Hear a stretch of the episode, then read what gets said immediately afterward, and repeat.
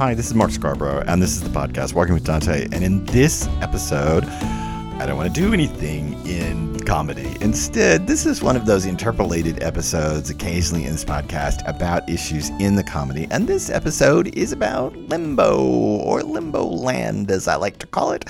What is limbo, and how did it get here, and how did it theologically get here? So, join me on this episode of the podcast and find out a little bit more about the tradition of limbo and what Dante does to it that makes Dante's limbo so not Catholic limbo. Okay, let's just start out by defining limbo. The word limbo comes from the Latin limbus, which means hem or border. It's a it's a border, the hem of a skirt, let's say, or a border of something. It's the edge between things. In traditional Roman Catholic theology, limbo is an intermediary state. It's a, well, to use the fancy Thomistic word, it's a tertium quid, but it, it's it's this kind of weird third thing that is neither one nor the other. It's the place for those who died without the sacrament of baptism, and it's for those who did not have an opportunity to hear the church's message after the crucifixion and resurrection of Christ let me just say again, let me go back to my own interpretive framework. I love the notion that we all, me too, all of us, put fences down in the world and are constantly having to accommodate them. If you live in America right now, if you live in the United States, you are constantly having to put your fences down and say the whole world is Republicans and Democrats, right? And then someone else walks by and you have to figure out what to do with them because your pasture is full of Republicans and Democrats or liberals and conservatives or you might you might have different ways your pastures work and we all constantly have to accommodate. For example, let me go to my cookbook career for a second and the thing that I do that pays the mortgage, writing cookbooks. There are all kinds of snotty-nosed people who get all up in the air about certain recipes. For example, there is only one way to make boeuf bourguignon, you know, the the great French beef stew. Just shut up about any way. And so you get your pasture done, right? There's my pasture, and this is what boeuf bourguignon is, and everybody's standing out there is not making it. And then all of a sudden you find out that some great chef, I don't know, Paul Bocuse, or some giant, wonderful chef makes a completely different version of boeuf bourguignon. And now you have a problem. What do you do? Do you say, well, he's not really making one? Or do you say, well, his is a modern interpretation and mine is the traditional? But you have to make an accommodation. You have to figure out how to make that fit in some way. And we all do this constantly. Sometimes it's meaningless, just like that. And so you have to change your definition of a beef stew. Okay, you had to do that. Good for you.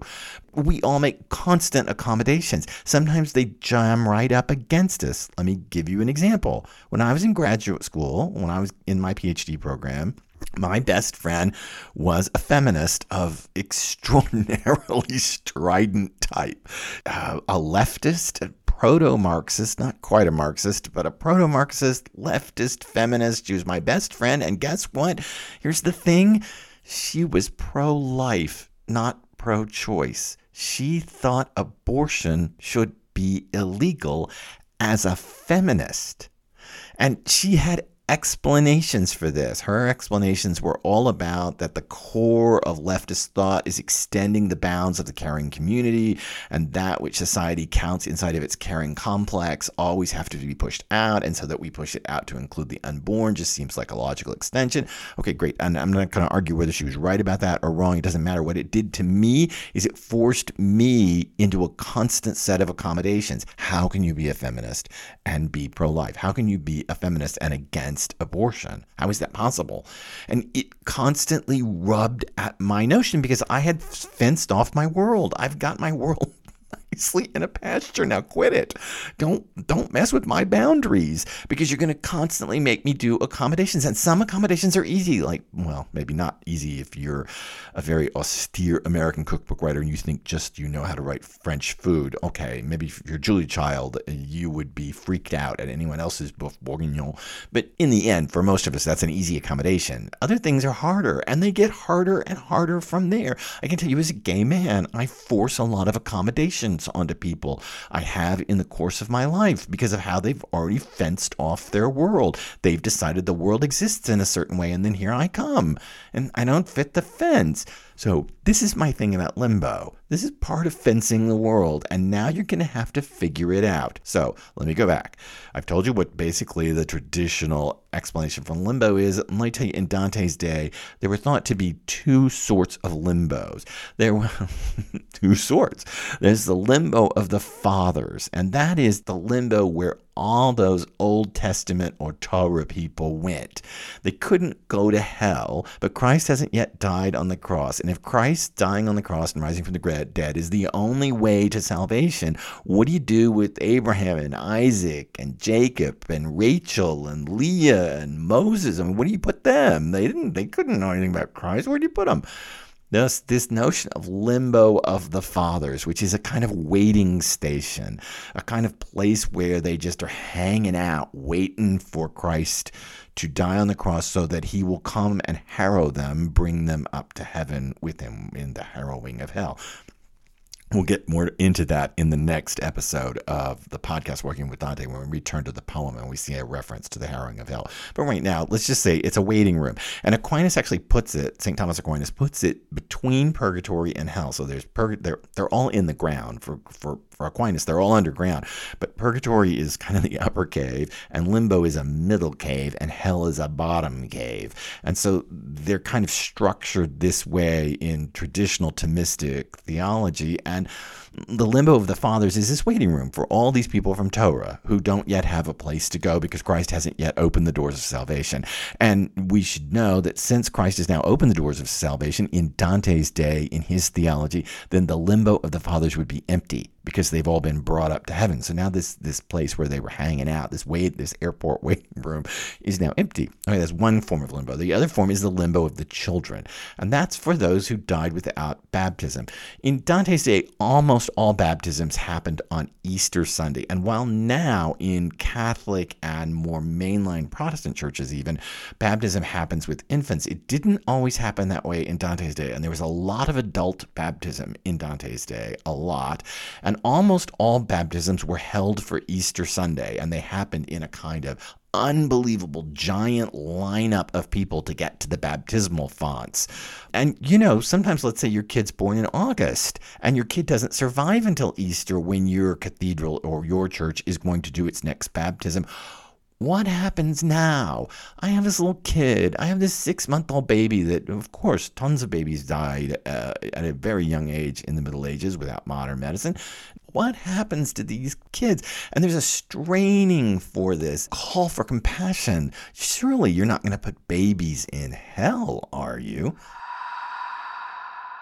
There are various ways this is worked out. In the Eastern Orthodox Church, before and even after the Great Schism of 1054, so in the church, the Orthodox churches out of Constantinople and in that direction, there's a long-standing tradition of limbo as a place, and mostly it's this place where Christ descends from the cross and wages war against Satan in hell for the souls of the Old Testament Israelites, for the souls of all the Jews, and then pulls them out of there and pulls them up to heaven with him. That's the Eastern Church has always kind of had this place of limbo as this place that they wanted to have this battle sequence. It's more of a location than a theology. The Western Church Mm-hmm. made brief mention of this place until St. Augustine. And St. Augustine is the one who really concluded that there would be two regions of hell. This is the first time in the Western Church with Augustine that we really start to get a geography of hell. This is important. And Augustine's concern is constantly with those Old Testament figures. Augustine is living during the Pelagian heresy. Pelagius denies the notion of original sin from Adam.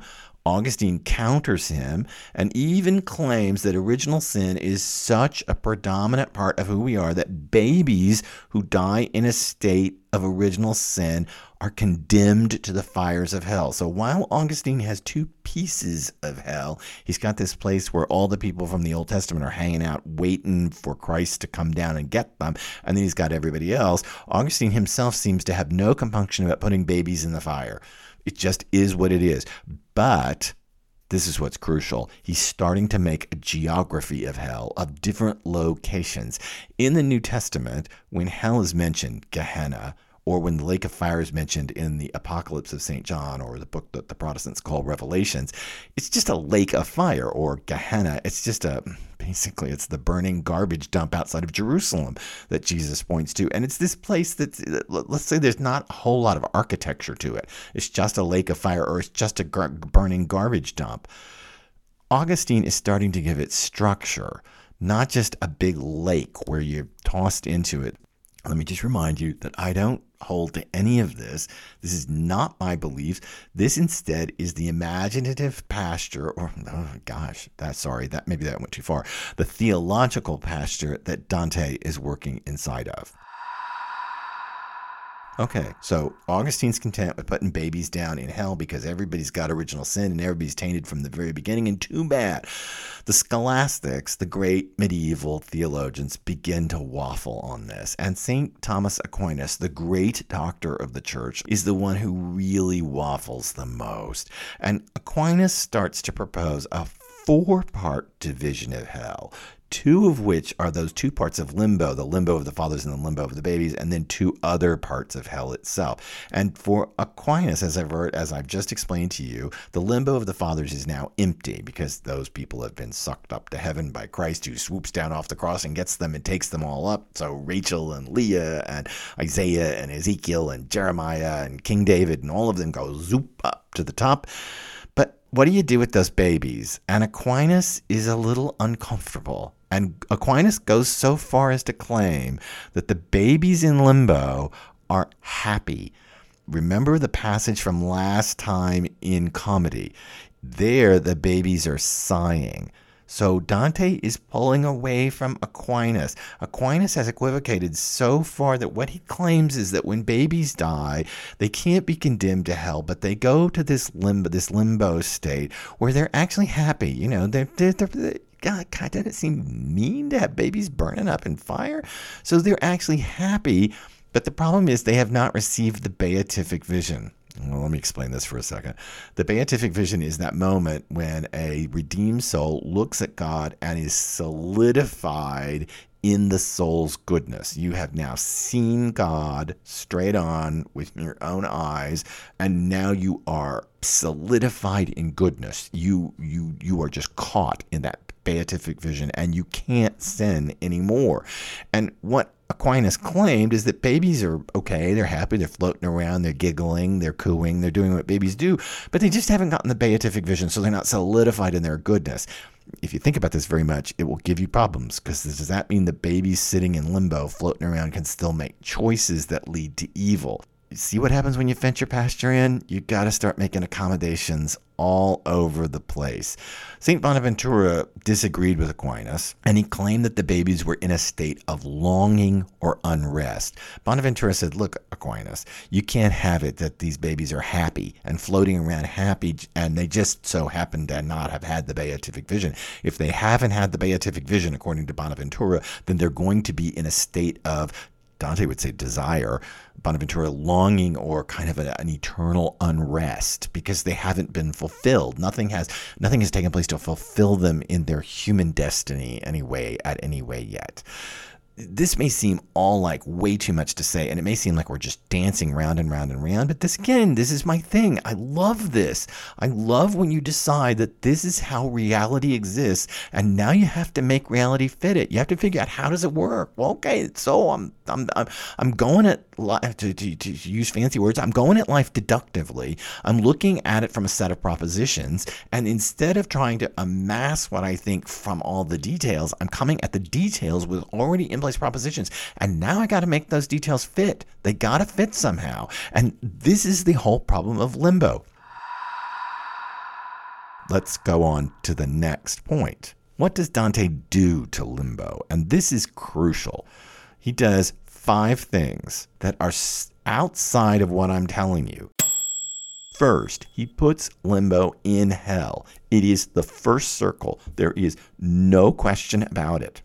In fact, what traditional Thomistic, St. Thomas Aquinas, Thomistic limbo is seems to be in Dante's comedy are the neutrals. They're sitting up there on that portal of hell or that bit of hell before you get to Acheronte and Charon and the boat across the river and all that stuff. That seems to be some kind of reinterpretation of what limbo is for the neutrals. And that's because Dante's fenced a different pasture.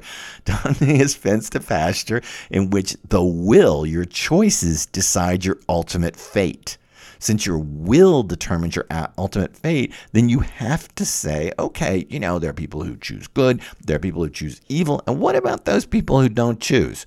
What about if, if the world is set up on choice? Okay, you can choose positive, you can choose negative, and what about the person who just steps back and goes, no, I don't want to do anything, I don't want to choose any of it? What about that person? See, once you have set up the world as a reward system based on choice, you got to figure out what to do with those who don't make a choice. Dante seems to have put them in this place where they're chased around by the wasps and all that stuff and the banners going and all that bit. Great. Which means he has put limbo squarely in hell. Aquinas doesn't do this. St. Augustine, mm, a little bit more. He's, in other words, Dante seems to be going back to an Augustinian notion of hell, that limbo is a part of it. It's not a separate tertium quid uh, waiting area. Two, Dante appears uninterested in the fate of the babies. Last time we said, uh, we got to that passage, that one line where he says, I heard all the sighs from the babies, men and women, right? And they were all floating around and there wasn't, wasn't wailing. There was just sighing of babies, women, and men. That's the only time the limbo of the babies will ever be mentioned. We passed it. I didn't remark on it because I didn't want to get to it yet, but we get one line in Canto 4. And the souls of the dead babies are not mentioned again mm, until much later in the poem. And then we'll come back to this whole question much later in the poem when the terms of the game may have changed at that point.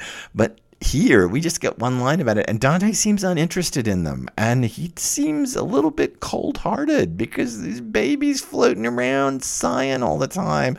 So dante gives the adults this is the third point dante gives the adults in limbo the same longing loss of hope that bonaventura gave babies. Remember bonaventura said aquinas you're off here. Those babies are not happy floating around in limbo. They haven't had the beatific vision and nobody can be happy finally without the beatific vision so they've got to be in longing and rest. And you'll note that Dante is giving men and women, we saw men and women, and in the next episode, we're going to see specific men and women, and we already know one of them, Virgil. So Dante's giving adults, men and women, the same longing loss of hope that Bonaventura had given to babies, thereby getting close to a redefinition of what limbo is. And the fourth thing, and I went on about this endlessly, Dante gets very close to this very Pelagian heresy. Virgil says we're here because of nothing, because of no sin. We don't, we're here not because of that, just because we missed out on baptism and we missed out on worshiping God correctly. That's, whoa, Augustine would sit up in his chair over that, let me tell you. Aquinas would sit up in his chair over that. We should sit up in our chair because Dante is clearly defining sin evil as choice. And the church's position is that evil is both mm, endemic and extrinsic. That is, it's both a part of who you are and it's also the choices that you make. And Dante seems to be pulling back, and he's going to constantly seem to be pulling back from this notion that evil is a part of who you are. Wait until we get up into Purgatorio and we discover how the soul is created. And you will really see that he has pulled far away from this notion of original sin and gotten very close to heretical teaching. And he's going to get even closer to heresy. And this is my fifth point in the next episode. We're going to have to, I'm going to have to hold this. But let me just say that Dante is playing fast and loose with limbo. He is reinterpreting it to his own notion of what his poem needs and his own imaginative pasture. And so he is taking this Christian doctrine and pulling it out and putting it into comedy in very specific ways and for very specific reasons. And not all of them are great reasons. Not speaking of heresies, but as we will see next time, Limbo is the place, well, Limbo is the place where you put your poetic fathers. And you'll note that Limbo is in hell. So basically, you take your poetic fathers, the great heroes of your art form, And in order to be the poet that Dante wants to be, I can feel Harold Bloom looking at me.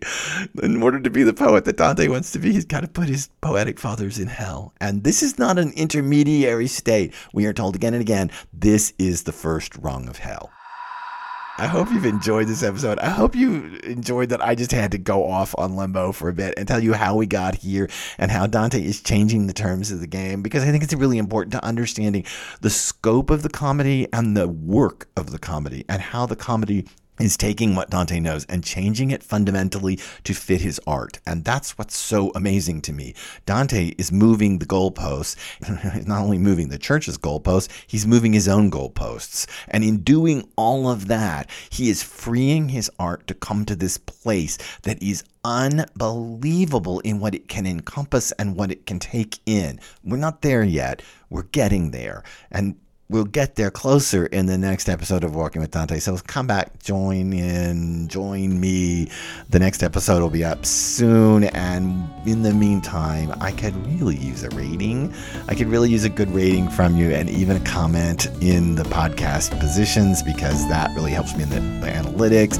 That'd be terrific. Thanks for doing that and subscribe so that you don't miss a single episode of my banging on about limbo and St. Thomas Aquinas and everything else on the podcast Walking with Dante.